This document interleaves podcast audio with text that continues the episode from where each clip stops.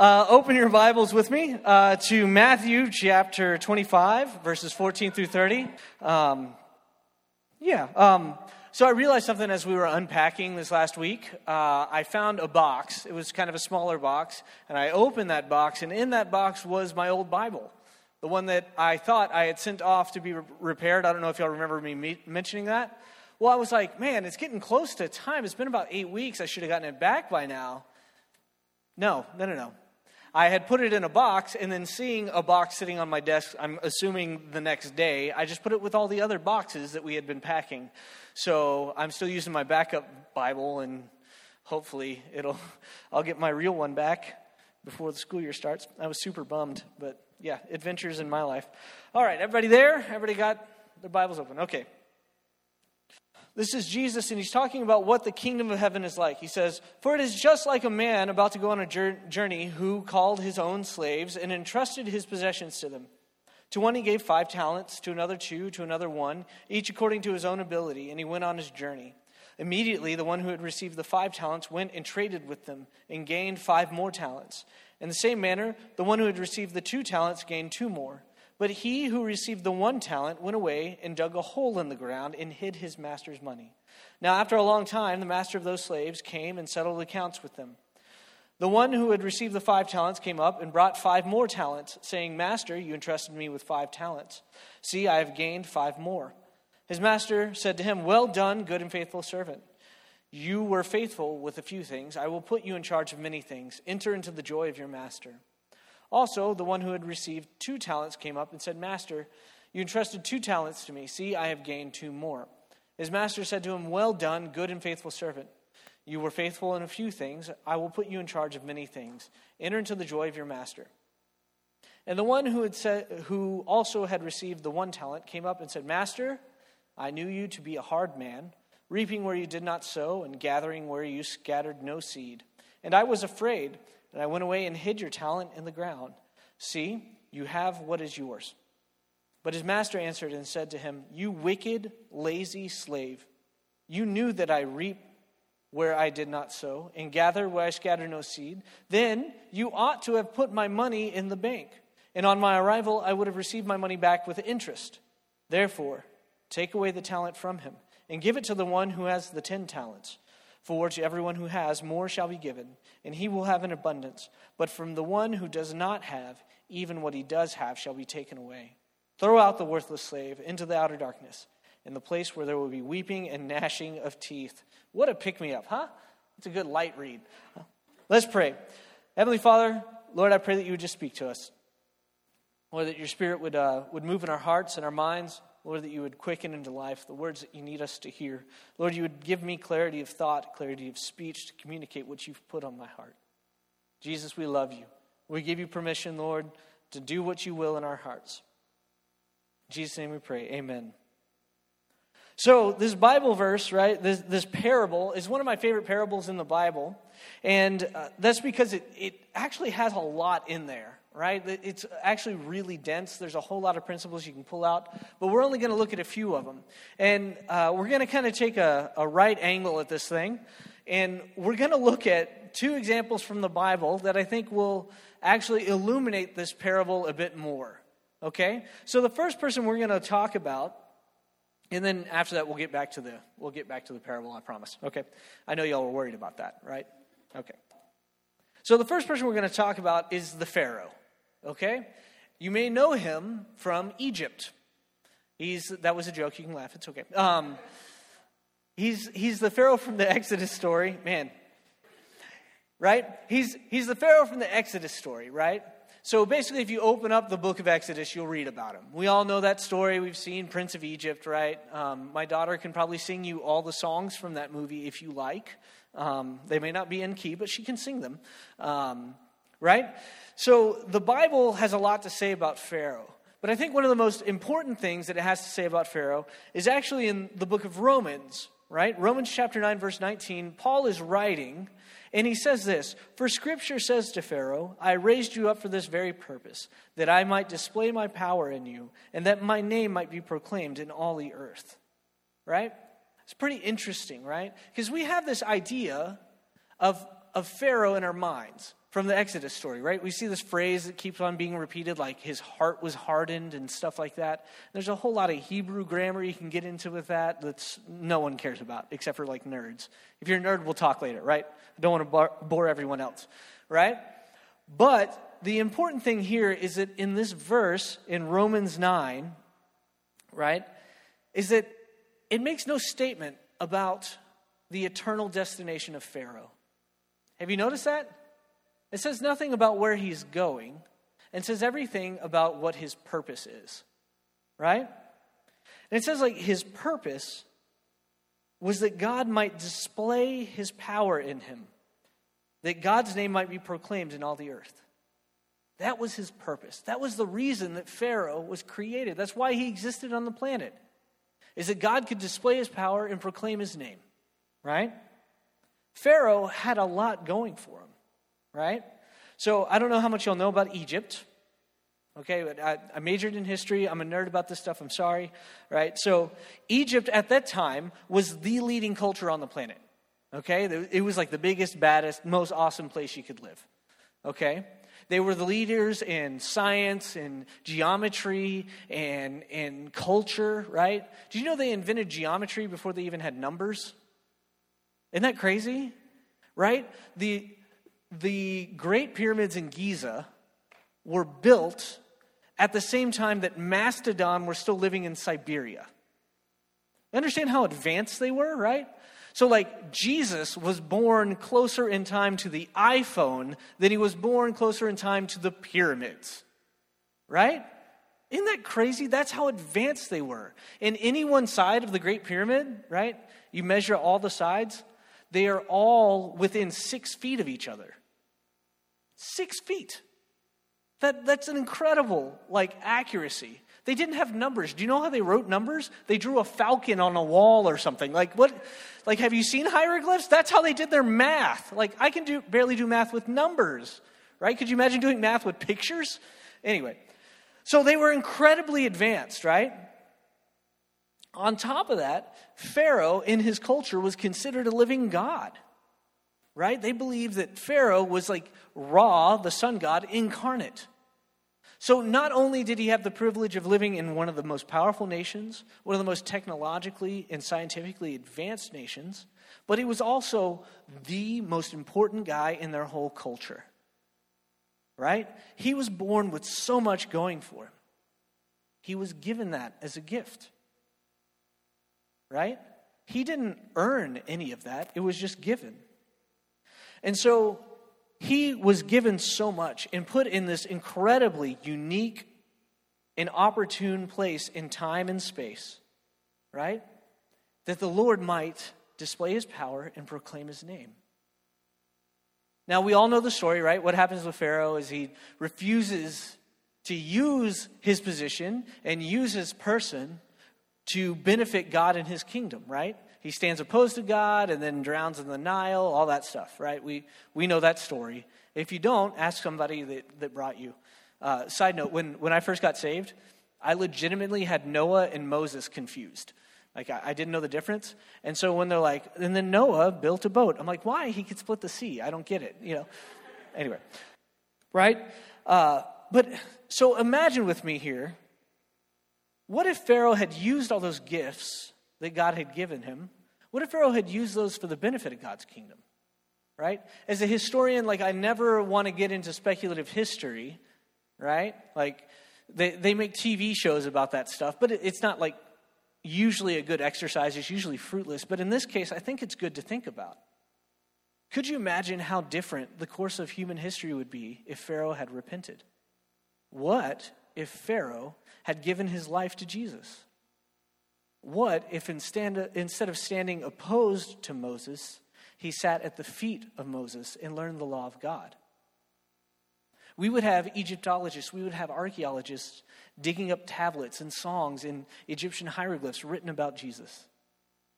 Right? Instead of having pyramids that are monoliths to selfish ambition and vain conceit, we would have them built in the glory of our Father in heaven.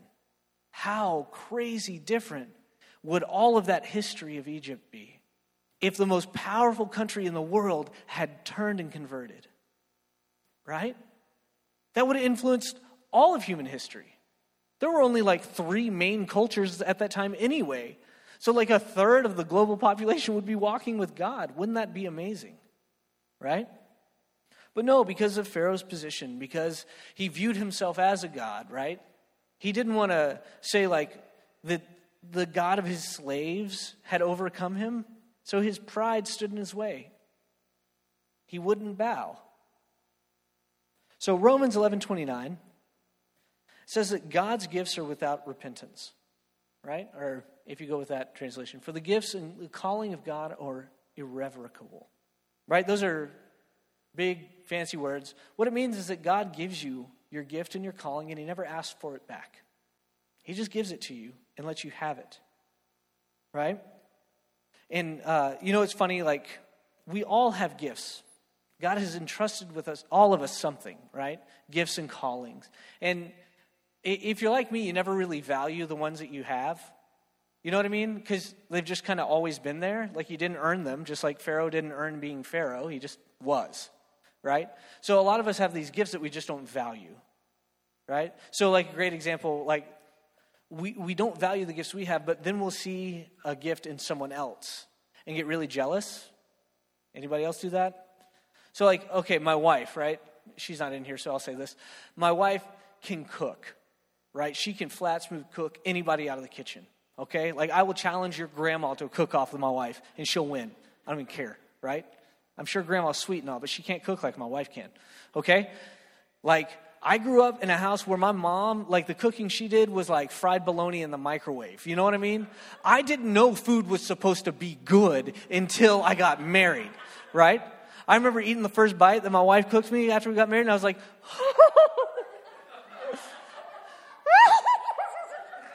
it's so good. It's so good. You know what I mean? Have you had food like that? I get that every night. It's amazing, right? But she she doesn't think anything of it. You know, she's just like, oh, I just cooked. You know, like Nestor came over the other night, and she made some kind of incredible like chicken alfredo pasta with basil cream sauce. She was like oh i just threw this together in five minutes you know? Like she does it's just whatever and you're like how do you do this? It's just there right? Like god has given her the gift of hospitality right? You come into my house you'll leave fat and happy i promise you right? Or like in my family okay my, my dad, my grandpa, and my brother, they all have the skill to fix things. You know what I'm talking about? My grandpa built his own house in horse stable with his own two hands, just him. Wired it with electricity, everything. Built his own house and a horse stable for funsies, right? Like that, that's just what he did. Okay? My dad buys logs, like just a big log, takes it into his garage, and then out comes a table. Like he just starts with a log and then out comes a table. And he doesn't use power tools. He's like, I want to act like I'm Amish, you know, and just like does it with hand tools. And it's beautiful and amazing, right? My little brother, if you put a computer in front of him, he will make it better. Like he just waves a magic wand or something and it just makes it better. Me, you know what my talent is? Nothing, right? Like I can write a mean history paper, which is great if you're 12, right?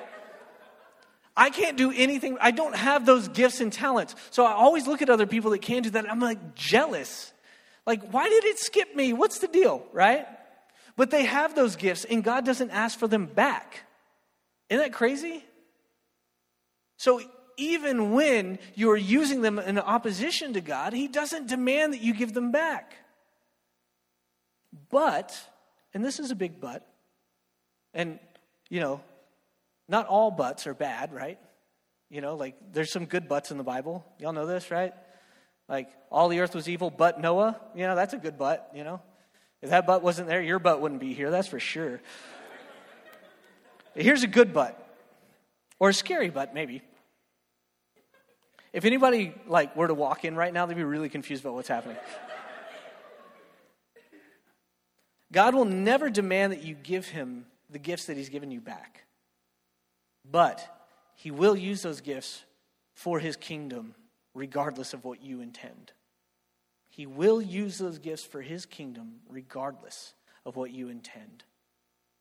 Look at Pharaoh, right? And let's think through this.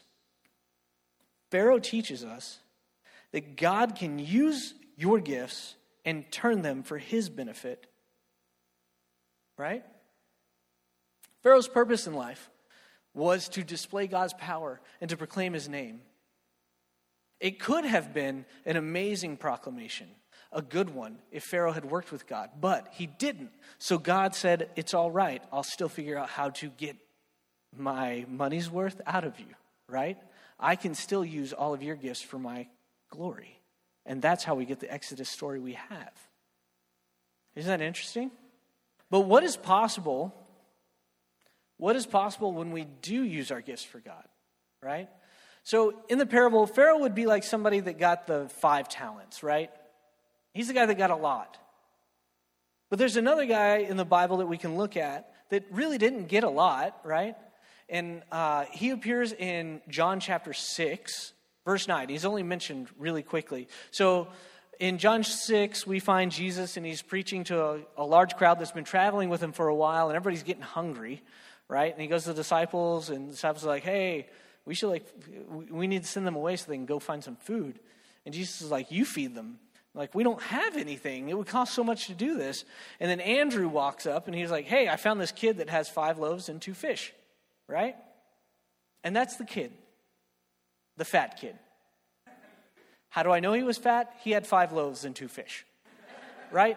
We are living in the most obese time in human history. Like, America is like the fattest people that have ever lived, and you don't see nobody walking around with five loaves of bread and two fish. This kid had to be fat. Secondly, it was the Iron Age. Everyone was starving all the time, and this porker's walking around with a giant basket of food, right? So we know we can infer, that's an academic statement, we can infer that he was fat. Okay? I think that's a safe assumption. Okay? Second thing we know about him is that he's young because he's referred to as a lad, right? That's all we know. We don't know his name, we don't know where he came from, we don't know his family, we don't know any of that. But we just know that he showed up with food, right? And he didn't have a lot in comparison to the need 5,000 men in addition to women and children. Right? That's a lot of people. That's a huge need. And he only had very little. Right? For a sane person, that's like two meals. Right? But for him, it might have been like an afternoon snack. I don't know. Right? But in the face of a great need, he gave God what he had, and he gave all that he had. And look what God did. He made his meager and small resources just as big and powerful as the resources of Pharaoh, right? Pharaoh would feed 5,000 every day. But when this kid with nothing gave his nothing to God, he became as wealthy as the Pharaoh. Isn't that amazing? So we can look at the results. What happens if, even if you're like me and you can't take a giant log and convert it into a dining room set like my father can, right? You don't have the great talent. Even if you take what you have and give it to God, you can be as rich in giftings as the people that are rich in giftings. Does that make sense? So, whereas Pharaoh shows us what happens when much is given and much is required, the fat kid shows us when one gives themselves to God in reckless abandon, and what happens when you have a radical trust in God. Consider the mustard seed, right? The smallest of all seeds. Yet when you plant it, it becomes one of the biggest plants. So let's go back to the parable. Sound like fun? Yeah? So, when you look at the surface level of this parable, the parable of the talents, it may look a little bit unfair. You know, one guy gets five, one guy gets two, and some poor guy gets one, right? But the language is a little bit tricky here. Like, talent, a talent wasn't actually like singing, dancing, or playing piano. A talent was actually a unit of measure, right? And one talent was actually equivalent to about 20 years' wage for a day laborer. So, like an average worker at that time would work for 20 years and then get one talent's worth of money. Does that make sense? So, that dude that got one I mean, sure, he didn't get five, but he still got 20 years worth of wages. Like, would you right now take 20 years worth of pay for the average American worker, right? That's, that's over half a million dollars, right? I would take that and then not be like, well, he got like a million, you know, like whatever. You get half a million. Shut your mouth, right? So we see that everybody was richly blessed with more than they probably deserved, right? And the wise servants, they risked it all. It says that the one with five immediately, immediately went to start trading. And he went to work and he started using those talents, right? But why? What motivated them to do so? I believe the answer is there when you look and analyze the interaction with the wicked servant. Right? So we know we just heard the story, you know, like the two, the five, the guy with five, the guy with two, they do well, they're blessed, and, and the master's happy for them. But the guy with one, the wicked servant, right, he gets rebuked. And when we look at this rebuke, we can begin to pull out uh, what I really want to get to tonight. Okay? The first thing that we need to see is that the wicked servant said that God was cruel, unfair, and selfish. Right? Said, God, I knew that you were a hard man, that you reaped where you didn't sow and you gathered where you didn't spread. Right? He had this idea of who God was that seemed really negative. Which is ironic because somebody just gave him like 20 years worth of wages and he called him a hard man. Okay. So he was kind of ungrateful. But here's, here's what I think I think that he actually didn't believe what he said. I don't think he actually thought his master was a hard man, was cruel or unfair or selfish. And you know why? Because of the way he acted. If you really think that somebody is cruel or mean, you're going to do everything you can not to make them angry right? If he knew that his master was emphasizing gathering where he didn't reap, right? And all that stuff, gathering where he didn't sow, rather, right? If he knew that, then he would have acted in accordance to that. But no, he didn't do that. And we see that in the rebuke. See, he said something that he used to try and justify his own action. Does that make sense? Y'all tracking with me? He was kind of like the people that made that video we watched. Right? He had a false view of who God was. So here's the deal what he did is he made up his mind that he was not going to obey his master. And then he invented reasons to justify his decision. He made up his mind that he was not going to obey his master, and then made up reasons to justify his decision. And here's what we need to learn from this intellectual deception always follows moral rejection. I'll say it again because it's important. Intellectual deception always follows moral rejection. People usually don't actually have intellectual reasons to not follow God. It's always moral. They want to reject God's morality but then seek ways to justify it. Intellectual deception always follows moral rejection. An example from history is this philosopher named Friedrich Nietzsche. Have you all heard of him? Friedrich Nietzsche? He's probably the most prominent atheist thinker of the last 200 years. His philosophy of nihilism in, in his, great, uh, his great writing called Thus Spoke Zarathustra found, founded the, made the foundation of the philosophy of the Nazi Party in Germany. And the funny thing about Nietzsche is that his grandfather was a preacher, and his father was a preacher, and he was going to seminary to become a preacher himself. And the story goes that one day he was walking down the street and encountered a prostitute. And then he went in. And shortly after that, he started proclaiming that God was dead Intellectual deception always follows moral rejection. He rejected the morality of God because he wanted to sleep with a girl, and then he made up reasons why he could. We see the same attitude in the wicked servant in the parable of the talents. I've decided I will not do what you want, and now I will make up reasons why it's okay. Basically, Nietzsche, the Pharaoh, the wicked servant, they were all willfully ignorant and apathetic towards God. They were comfortable in their ungratefulness. The problem with them was their hearts. They refused to know God. They refused to even give him a chance, right? And now they're examples to us. But let me remind you God never took his gifts back from them. Nietzsche ended his life in an insane asylum, his brain destroyed by syphilis, which is what happens when you sleep with prostitutes, I guess. And at the end of his life, he was only capable of shouting Bible verses in anger.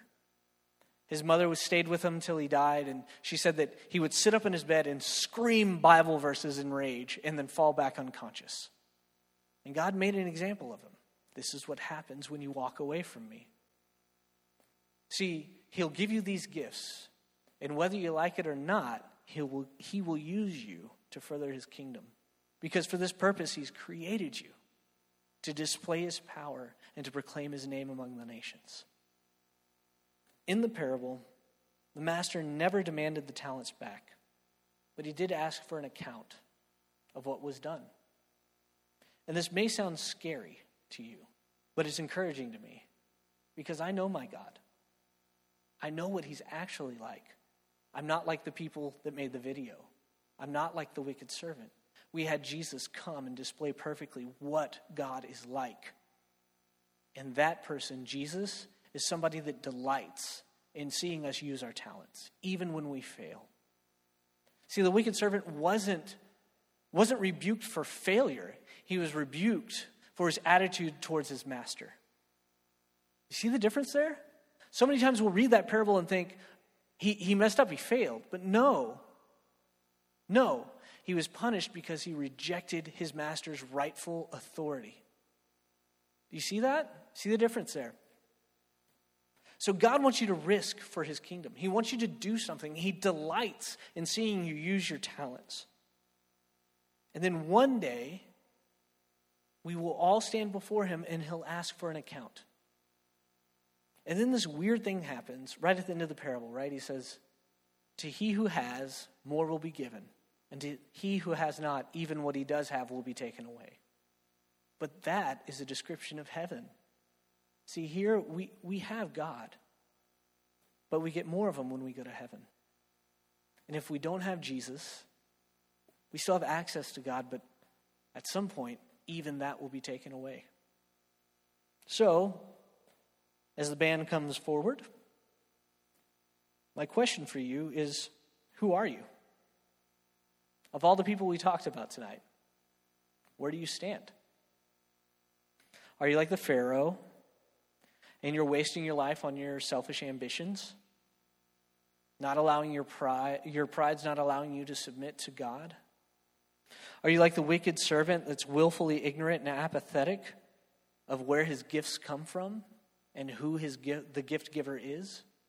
I'm assuming that since you're here in you know, the summer, you're probably not like those two. But what I want you to do is I want you to be like the fat kid. Be like the fat kid, all right? We're all simple folk in Texas, right? We go to Angelo State University. We don't go to Harvard. We're just walking around with a couple loaves and some fish. But we can feed thousands with it if we will. If you dare to give God your all